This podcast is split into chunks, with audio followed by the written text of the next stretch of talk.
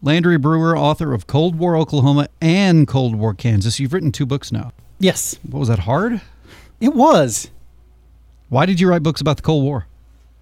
The Cold War is, in my opinion, the most interesting part of history. And I teach history. Why is it the most interesting? Well, part? it's the most interesting to me, and probably for a variety of reasons. I grew up at the end of it, and so I have memories from childhood, which was a scary time. Also, it, it includes great stories and huge personalities, larger than life personalities from the history of this country and the world, statesmen. You've got Harry Truman and Joseph Stalin. And you've got Dwight Eisenhower and Nikita Khrushchev and John Kennedy and Ronald Reagan and Mikhail Gorbachev. And all of these world leaders were so important, larger than life personalities, dealing with life and death matters. What do when the existence of the world hung in the balance. what do you do for a living? I teach at Southwestern Oklahoma State University's Sayre campus, primarily history, a little bit of political science. Why do you want to teach history? Because history is interesting, because it's a collection of really interesting stories. What I tell my students on day one is regardless of what you think about history, it really is interesting because it's neat stuff that happened. We watch movies, we watch TV, we read books, fiction, because it's stories about people. Well, history is just full of stories about people doing interesting things. And that's why I like history. Do you run across students who, at the beginning of a semester, well, look, you teach history; it's a required course, mm-hmm. right? Do you have students who are there only because it's a required course, and yet by the midway point, or even at the end of the semester, you found that they actually now are interested in history?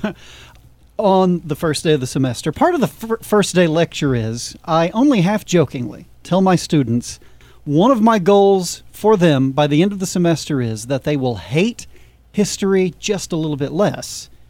Now, each student in a college class gets to evaluate the class and the professor at the end of each semester, and I get to read them afterward. And it's always satisfying to read the student's comment that is something like, When I came into this class, I didn't like history, or I had a bad background in history, but now I like it, or I like it more, or I didn't know history could be this interesting. That is always gratifying. And it happens. Two books Cold War Oklahoma was the first one, Cold War Kansas, the second one. You live in Oklahoma, so it's easier to understand how you could do research for it. But how in the world did you do research for Cold War Kansas? You don't live there. Did you have to go there, or could you do everything remotely? I did everything remotely. And the research that I started when I started working on the Oklahoma book, I used a lot of that research to write the Kansas book. There are a lot of similarities between Oklahoma's Cold War role and Kansas's Cold War role. It all started four years ago, October 2016. I started researching the Atlas missile program. The Atlas was the nation's first intercontinental ballistic missile, or ICBM, meaning it could travel from one continent to another thousands of miles. One Wednesday night, I happened to be over at my parents' house, and my father said, I found an, a website with some interesting information about the Atlas missile program. Now, Oklahoma had Atlas missiles here near Altus Air Force Base. So I got into those documents, and the more I read, the more fascinated I became because even though I grew up in western Oklahoma, occasionally I would hear something about a missile base or a missile site, and I had no idea what anybody was talking about. Well, what I learned was Altus Air Force Base was the hub for 12 ICBMs with nuclear bombs in them as part of the nation's Cold War nuclear arsenal. And so I researched it and I wound up writing about Oklahoma's role. First about the missiles, and then about civil defense, because during the Cold War, Americans were afraid the Soviets were going to attack us with nuclear bombs. And so we started digging holes and identifying fallout shelters to try to live through a nuclear attack. And I read about Oklahoma's fallout shelters and what we did. And then I read about a former University of Oklahoma professor who was accused of not just being a communist and lost his job at OU because of it, but he went on to work for the federal government in what amounted to the CIA before the CIA existed, and he was accused of being a spy. And I read about him and I wrote about him. And then I took all of that and I turned it into a book called Cold War Oklahoma. Right. Well, the research about the missiles led me to Kansas because Oklahoma had the Atlas F intercontinental ballistic missile. Kansas also had the Atlas F. And so I knew when I was researching Oklahoma, Kansas had those missiles as well. What I didn't realize at the time was Kansas also had two other kinds of missiles. Oklahoma had one kind of missile, Kansas had three kinds of Okay. missiles ICBMs, and actually a fourth kind of missile. Oklahoma had the Atlas F ICBM. Kansas had the Atlas E, the Atlas F, and the Titan II. A total of 39 ICBMs. Okay, so did you stumble across Kansas stuff while you're looking for Oklahoma stuff? Yeah. Okay, then how do you how do you do research in Kansas though? Well, I didn't actually have to go to Kansas. And most of my research in Oklahoma was by reading, coming across documents. And the internet is a wonderful thing because through the internet, I had access to lots of documents, government documents, and archived newspapers about the Atlas missile program. And I used a lot of the same research and the, the same research methods to research Kansas and the missiles in Kansas. Oklahoma had one Air Force base, Altus, that operated ICBMs during the Cold War. Kansas had three Forbes Air Force Base near Topeka, Schilling Air Force Base near Salina, and McConnell Air Force Base near Wichita. A total of 39 ICBMs, part of the nation's nuclear arsenal during the Cold War. So if tensions had escalated, as they nearly did, especially during the Cuban Missile Crisis in October 1962, those missiles would have been fired in Oklahoma and in Kansas. My guess is Kansans today are a lot like I am today. Even ones who grew up in Kansas probably know very little about the missiles that were in their midst. These things were huge. The missiles were, were very large. Where they were stored in Kansas, very large complexes that cost millions of dollars and provided thousands of jobs to Kansans and people who came from states like Oklahoma and Missouri to work on those sites when they were under construction. Okay, just so we're clear here, these missile sites in southwest Oklahoma, uh, the sites were built and rockets were here with nuclear warheads in them that in the 1950s and 60s could have or were pointed at Russia or could have been pointed at Russia and fired on them. The Oklahoma and Kansas sites were all built about 1960 to 62. They were operational from 62 to 65. Those are the Atlas. Now, the Titan, they were uh, operational until the 80s. Where were the locations in southwest Oklahoma? Southwest Oklahoma, well, there were 11 in southwest Oh, Oklahoma. And you can't one, remember. You can't remember them all. One in far north Texas, but they were places like Hobart Yeah. and Granite and Lone Wolf, and just south of Mangum at a place called Russell, Creta, Hollis, Snyder, Frederick. And the one at Frederick, by the way, exploded in May of 1964. And in far north Texas, in a spot in the road called Fargo. So there were 12 of them near Altus Air Force And you, you've been to a few, couple. I've been to th- three. I've been to three of the Southwest Oklahoma missile sites, and I've been inside of one of them. A man lives inside of one of them. Can you tell us which one he lives inside of? I can't. It's it's interesting. He's a very nice fellow. I've been to his home and toured it twice. And you can't give his name either. I can't. I've taken photographs. He said, You can show these photographs, you can publish these photographs. You can talk about me, you can talk about the site, but I don't I, I need two things from you. I need your word that you won't tell people my name and you won't tell people where this site is. But somebody lives in one, He lives in it. And it's in southwest Oklahoma. Bought it in the late 90s. It's one of the Southwest Oklahoma sites that housed an Atlas F ICBM back in the 60s. He lives in it. So you and so you went to this one and looked around. twice, and it is amazing because it's the the Atlas F complexes that are in Oklahoma and were in Kansas. Very deep. The Atlas F was the first ICBM to to be stored vertically Mhm. underground, completely underground, in a hole, a silo, 174 feet deep. So- building these sites was dangerous. Uh, in Oklahoma, three men died. Two men fell to their death, and one was electrocuted. These are very deep structures that house these missiles. And you said they were built in the early 60s? 60 to 62. And they so that means they provided lots of jobs. They did provide lots of jobs, uh, thousands in Oklahoma, thousands of jobs in Kansas. Okay, here's one of the big questions that I've had. I meant to ask you this probably a year ago, and I never did. Were the locals in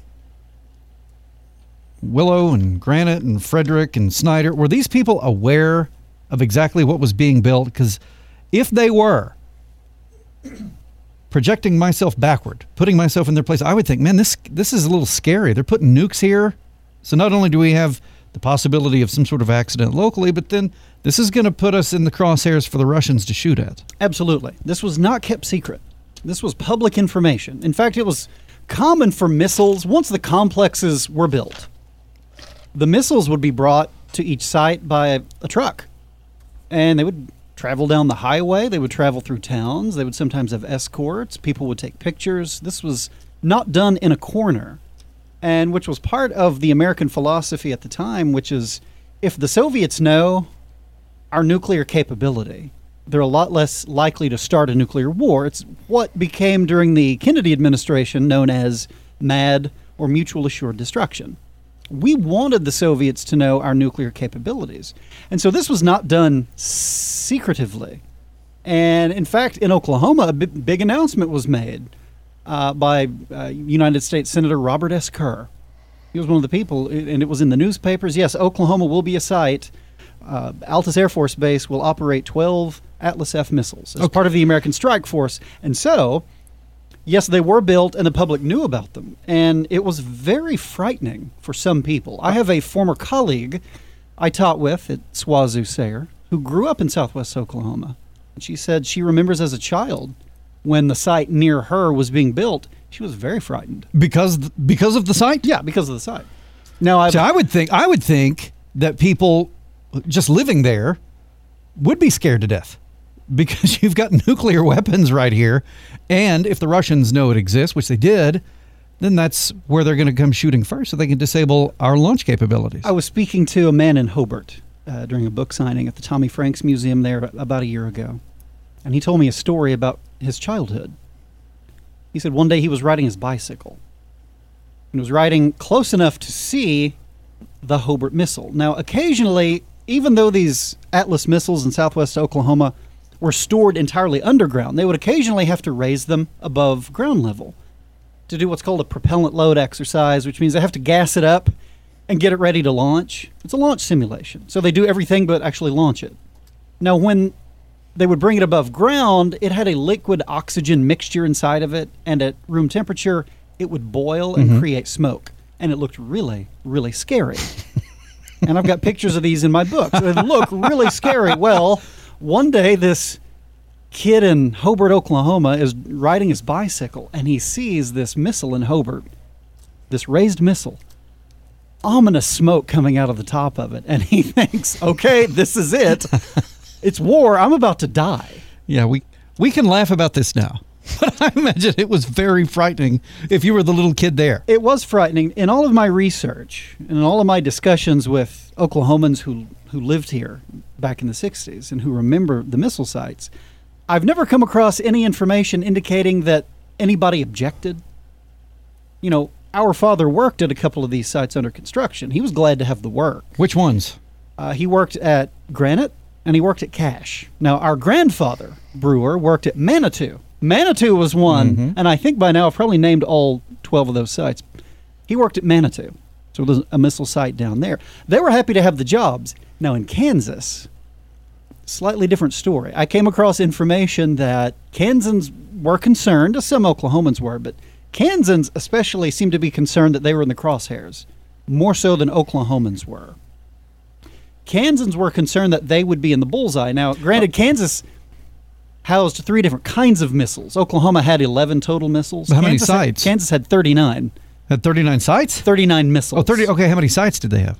Uh, there were, well, there were nine missile sites near Topeka, 12 missile sites near Salina, And then the way the Titan II, there were 18 of them, but there were fewer sites. I think it was something like six sites. So overall, they had more. They had, Right. oh yeah, they had 39 missiles. Oklahoma had 11. By the way, Southwest Oklahoma had all these sites. Were there sites in Northeast Oklahoma near Tulsa or Southeast near McAlester? No, uh, mo- the ICBM sites were primarily in the middle of the country, in Oklahoma and Texas and Kansas and Nebraska and New Mexico. Now there were some Atlas F sites, strangely enough, in New York, but no Tulsa. Those are the only locations. Well, no uh, Tulsa. Do you know how they chose the sites in Oklahoma?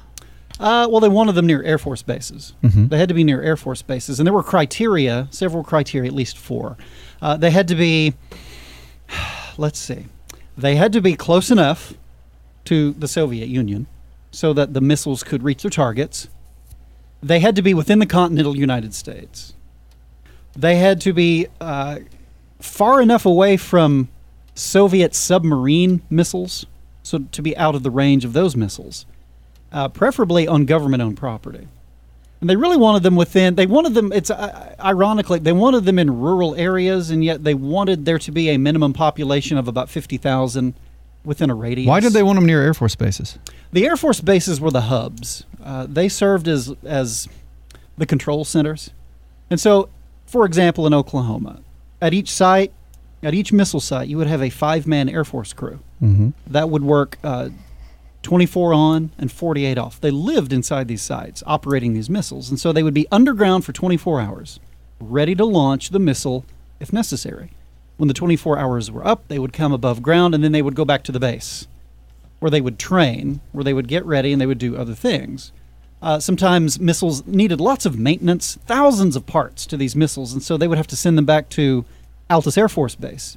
Each Air Force base that operated these missiles had what was called a missile assembly building. Well, that's where they would take the missile parts uh, to uh, maintain them. And so, United States Air Force crews operated them. Uh, they took care of them. They watched them, and it was each Air Force that oversaw them. Altus Air Force Base in Oklahoma, and then the three Air Force bases at uh, Topeka, Salina, and Wichita. This interview is a tale of two books. You've got Cold War Oklahoma, which has to do with missile sites in the state of Oklahoma, specifically southwest Oklahoma, back during the Cold War. And then, of course, missile sites and things of that nature in the state of Kansas. Landry Brewer, the author, has written two books. Cold War Oklahoma was the first, Cold War Kansas the second. And I know for the purpose of this interview, it may seem a little bit odd because we sound a lot alike.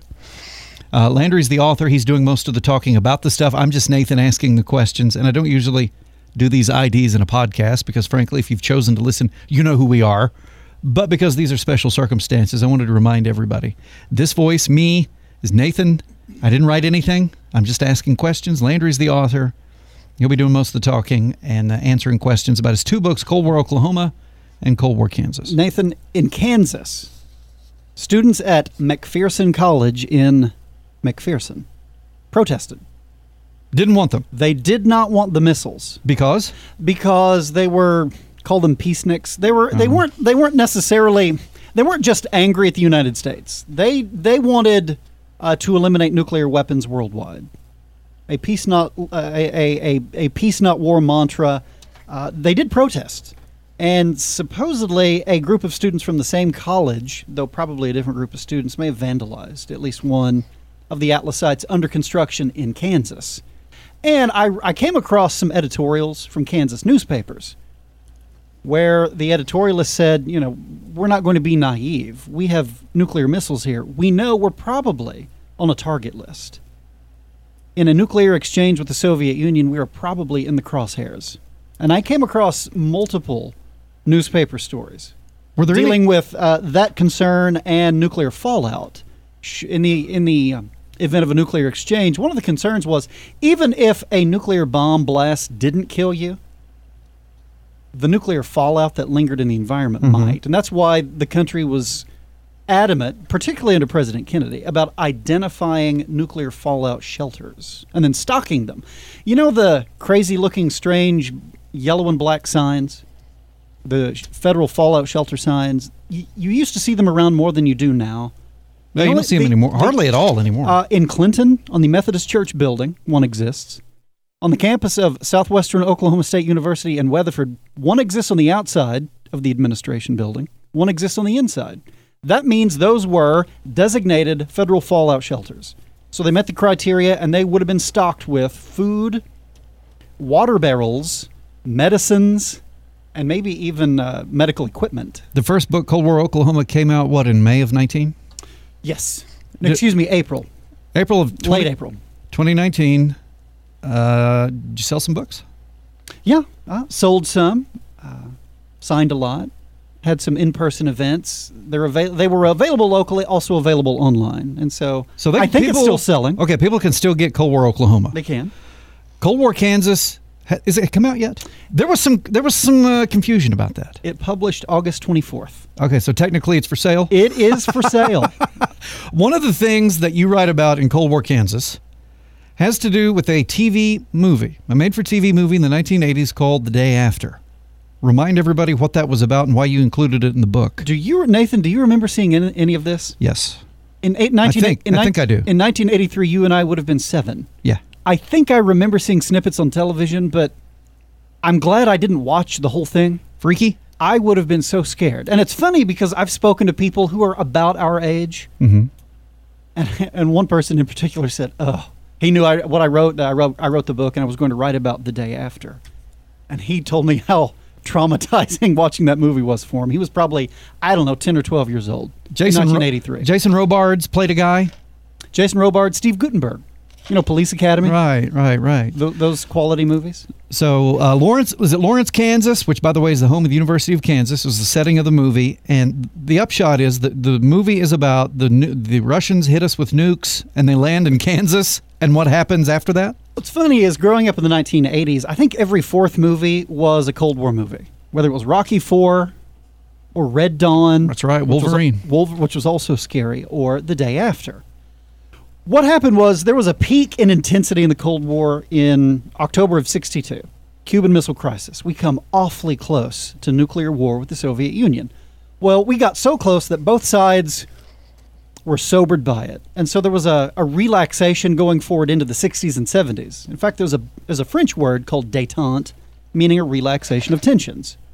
But once you hit the 1980s and the presidency of Ronald Reagan, there was a renewal and a heightening of Cold War tensions and arms races. American weapons purchases really fell off in the 70s, and Ronald Reagan came into office in 1981 determined to spend a lot more money and strengthen American military forces and American nuclear capabilities, daring the Soviet Union to do the same, to try to match our spending, thinking it would ultimately bankrupt the Soviet Union. So in the early 80s, there is heightening Cold War tensions. And in 1983, ABC aired the made for TV movie called The Day After. Now, The Day After was set in Kansas. It's about a nuclear attack on Kansas City and then the fallout in Lawrence, Kansas. So it was set in Kansas. It was shot on location in Kansas, in Lawrence. And many of its cast members were just average people from Lawrence, Kansas. And you wrote about this. I wrote about this in Cold War Kansas because it was so influential in in really scaring President Reagan. Ronald, this movie aired in November of '83. He got a private screening the month before, and after watching the movie, President Reagan wrote in his own diary that the movie depressed him, and he was determined after watching the day after to do everything he could to make sure nuclear war never happened. And fast forward to 1987, the Soviet leader is Mikhail Gorbachev.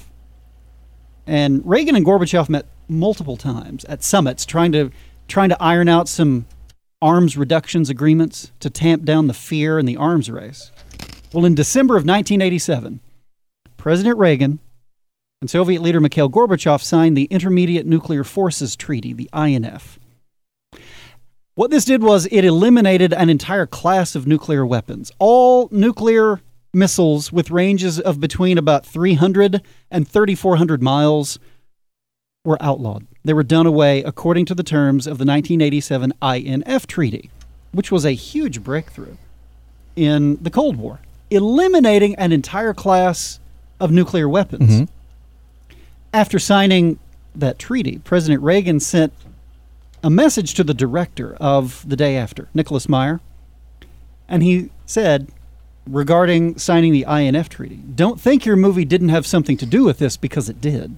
He credited the day after with motivating him to sign a treaty with the Soviet Union eliminating nuclear weapons. When we talk about the Cold War, cold means people aren't literally standing shooting at each other, but two nations don't like each other and there's a problem. What would you say are the dates when it started and when it ended? I would s- the start date And I don't mean I don't mean a specific day, but what like year? What from what year to what year? you could argue that the Cold War started by the time World War II ended in 1945. You could also argue it started before then. Historians typically say, oh, by 46 or 47. So I, I say 45. So let's keep it round. We'll say it started in 1945 and ended when? 1991. The Soviet Union ceased to exist. It went away. It imploded. But when did the wall come down? 90? 1989. Ni- 89. So you wouldn't you wouldn't put the book in there? No. I would say, well, the Soviet Union didn't end until 1991. Now, some, some say, some would argue with me and say, well, it really was over by 89. Uh, I'm of the school of thought that says as long as the Soviet Union existed, the Cold War was still going on. So 45 to 91? yeah, I call it's about a 45 year Cold War. It's a non event in Yeah. that it was never a hot war officially. It was never officially a hot war. Now, what we learned after it ended was actually Americans and Soviets did shoot at each other and kill each other in the skies over Korea during the Korean War in the early 1950s. But both sides kept it from the public until the Cold War ended. Okay, this Landry and I, as we speak right now, are 44 years old. So when we're very young in the 1980s, it was towards the end of the Cold War, and yet there was this period of escalation where everybody's scared to death of the Russians right here. Well, in Russia, the Soviet Union, they were scared of us too. So we're getting near the end of this great period. So we lived at the end of it. And for those who are listening now who were alive in 1962 during the Cuban Missile Crisis, that was the absolute scariest part. But to think that in this 45, 46 year period that Southwest Oklahoma, I mean, Willow and and Manitou and, and Snyder and right here at home that we played a role. And that's why you wanted to write the book. And I know you probably learned a lot of stories from people right here. Anything humorous stand out to you from what you learned? The stories you heard people tell? Well, the story I told earlier about the boy on the bicycle. That's pretty funny. That was pretty funny. Hearing hearing a, a coworker say how frightened she was. I mean, that was really sobering. Uh, funny stories. Oh, our father doesn't remember driving home from work one night. He was so tired. Apparently, he worked. Did he work a double shift? And of He, course- he was driving from um, uh, what was it, Granite to Elk City. But back in the asleep. in the early 1960s here in western Oklahoma, there, there you farmed or didn't do much of anything else because the economy just wasn't even what it is now, and so they were probably just excited to have jobs. Jobs were very hard to come by. The adults, the adults who were poor and got work, were probably less concerned about the nuclear aspect and more concerned about I'm getting a paycheck. I'm getting a paycheck. I've got mouths to feed. Did did the Kansas Cold War experience and what they did in their sites was it was it vastly different from Oklahoma? I won't say it was vastly different. There was just more of it because they had three times the number, uh, the type of missiles. Uh, they had almost almost four times the number of missiles. And I haven't really talked about the Titan II missile, which was the largest missile that the United States has ever had. It was the largest ICBM. It had as its nuclear bomb a 9 megaton warhead, which doesn't mean anything to anybody. The atomic bombs we dropped on Hiroshima and Nagasaki at the end of World War II. If you've ever seen the footage, you've ever heard about the number of people killed. Two bombs killed about 210,000 people, obliterated two cities, and killed about 210,000 people. The Atlas missiles we had in southwest Oklahoma, each one of them had a nuclear bomb more than 200 times more powerful than the atomic bombs we dropped on Hiroshima and Nagasaki. Well, Kansas had those bombs too, but they also had the Titan II. Now, the Titan II had the nation's most destructive nuclear warhead. Each Titan II missile in Kansas, and there were 18 of them, each Titan II missile in Kansas had a 9 megaton warhead, meaning equivalent to 9 million tons of TNT, or 600 times more powerful than the atomic bombs we dropped on Hiroshima and Nagasaki. And those missiles, if they had ever been launched at the Soviet Union, they would have arrived in less than an hour, traveling at speeds up to 16,000 miles an hour. So concerned were Kansans about surviving, and Kansas State University, that in the early 60s, Kansas State University hired a man named Jerry Betcher, then a 23 year old nuclear engineer. And Kansas State University hired Jerry Betcher to travel all over Kansas and teach people, locals, how to survive a nuclear blast, how to survive nuclear war. Because they really thought it was possible? They thought it was not just possible, they thought it was probable. And Jerry said that his most memorable class was his largest class in Dodge City, Kansas. That's in the southwest part of the state. Where did you get this information? I got it, I actually found it online in an interview he conducted, but because of circumstances, I actually met him through the internet and communicated with him. Ah. He said his most memorable class was in Dodge City. It was his largest class, but it was also memorable for another reason. It was held November 22nd, 1963, Oh, wow. which was the day President Kennedy was assassinated. He found out about it, but he said this was before cell phones. So he had no way to instantly communicate with people, and they would have already shown up. And so they went ahead and had class.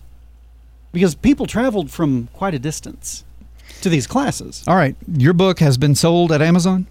Amazon, uh, Barnes and Noble, Target, Walmart. All right, let's go back to the first book, Cold War Oklahoma. Later, I'm going to read parts of two reviews. One is negative, one is positive, okay? Okay. Let me do the negative first.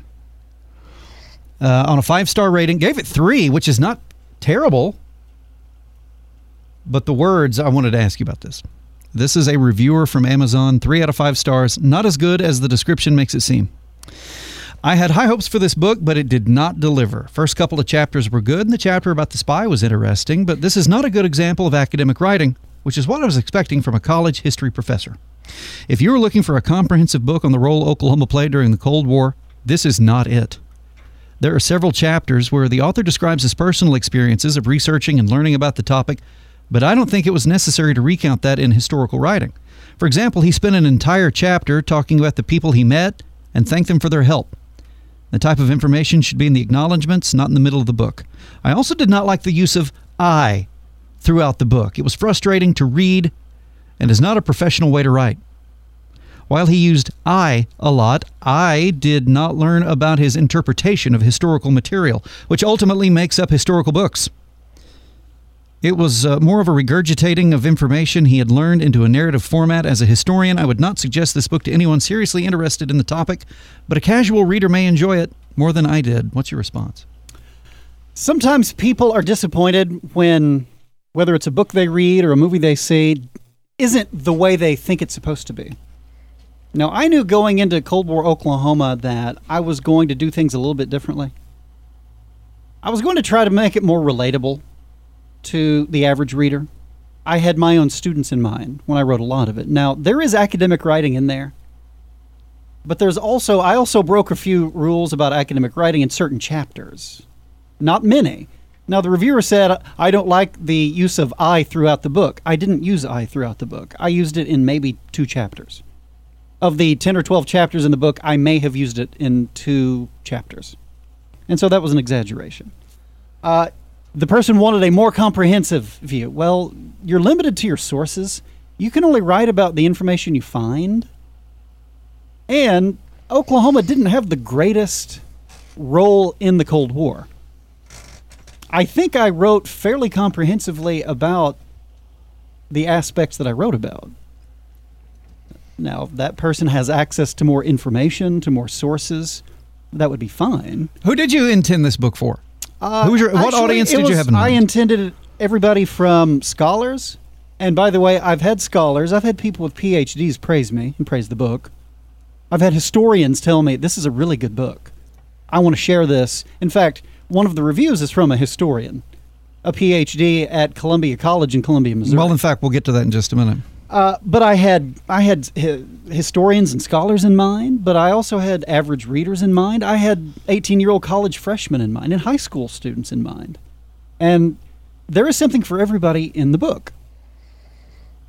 Well, I, I will not at this point go on a tangent about historical writing and academic writing, but suffice it to say, uh, historians who write for historians, PhD academic, and there's nothing wrong with having a PhD, and there's nothing wrong with being a, an academic, but there's a tendency among historians and historical writers to write for other historical writers so they can use each other for research and maybe even impress each other.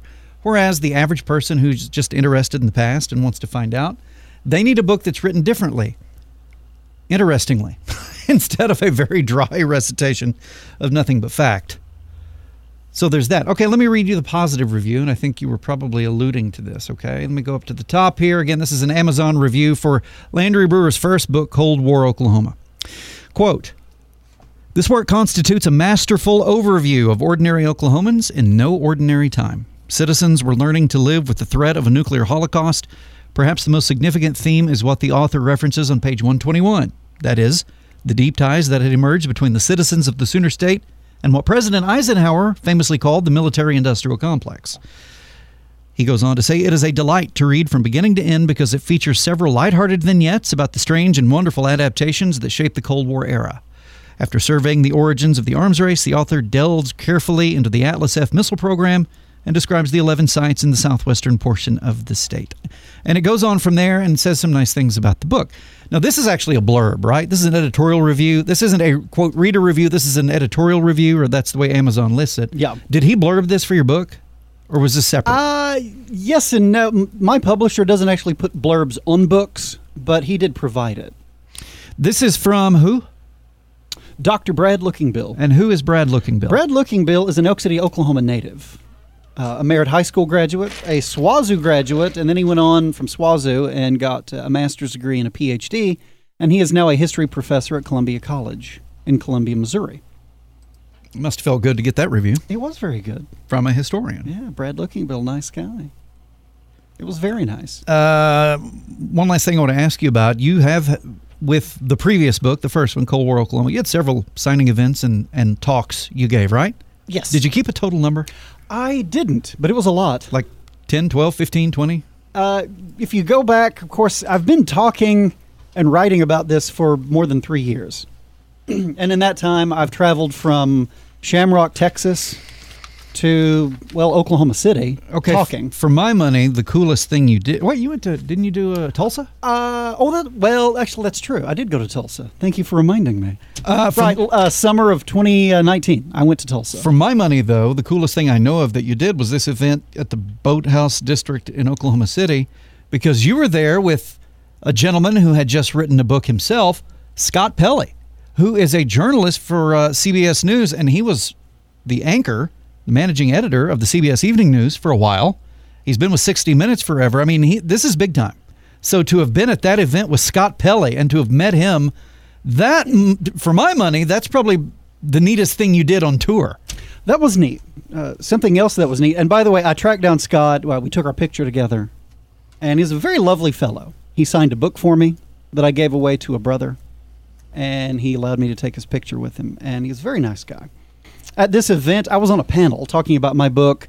Another author, professor in Oklahoma City, was talking about a book she had written, and our moderator was a Northwestern Oklahoma State University dean and history professor named Dina Fisher. However, she grew up Dina Music in Elk City, Oklahoma. So she may be known to some of our listeners. But that was a really neat event. Uh, writing, researching both books, writing both books has been a very neat process. Now, going forward with COVID 19, I'm not sure how much traveling and how many book events I'll get to do in Kansas for Cold War Kansas.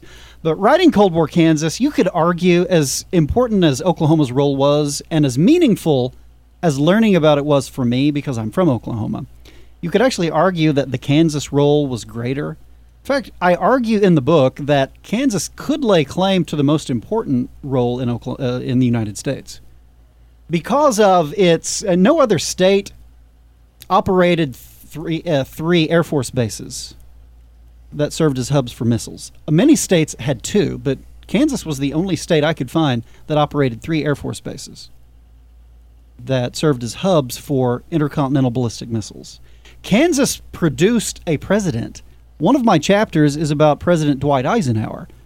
And if there's a student out there, if there's a general reader out there, and you've never read anything or don't know much at all about Dwight Eisenhower, I had you in mind when I wrote this. It's about his handling of the Cold War. And Dwight Eisenhower was the first person, as one of his biographers put it, the first person in history to hold the fate of the world in his hands. Because it was under President Eisenhower that the United States first had thermonuclear bombs. The atomic bombs we dropped on Hiroshima and Nagasaki were exceptionally powerful. Thermonuclear bombs were hundreds of times more powerful than that. And this Abilene, Kansas native, this 1909 graduate of Abilene High School, went on to become arguably the most important president during the Cold War. In fact, Dwight Eisenhower was one of only two presidents to serve two full terms during the Cold War. And his handling of it over and over and over again, he was faced with a series of nuclear war crises and avoided war. He got us out of Korea, the Korean War, and then we didn't go to war during the rest of his presidency. And he's from Kansas. And I wrote about him, and I wrote about missiles, and I wrote about civil defense, and I wrote about the day after. And Kansas, because of all of that, could make the argument that Kansas, more than any other state, uh, helped the United States win the Cold War. Where can people purchase these two books? They can purchase them at Amazon.com, BarnesandNoble.com. They can also purchase them directly from the publisher. It's Arcadia Publishing slash The History Press. The History Press was purchased by Arcadia Publishing, but if you do a Google search, you can find it pretty quickly and easily. All right, the first book was Cold War Oklahoma. Second book is Cold War Kansas. I've joked with you that uh, you've only got 48 to go now. Are you looking at doing more? I've written two books, and after each one, I've thought, I am never doing this again. Right now, that's where I am. I don't ever want to write another book, which is exactly how I felt immediately after I published the last one. Because people you never know. People are wondering about Cold War Arkansas right now. you now. never know. Landry Brewer is author of Cold War Oklahoma and now the latest to come out, Cold War Kansas. Landry, thanks for going one on one with me. It was my pleasure, Nathan. Thanks for having me.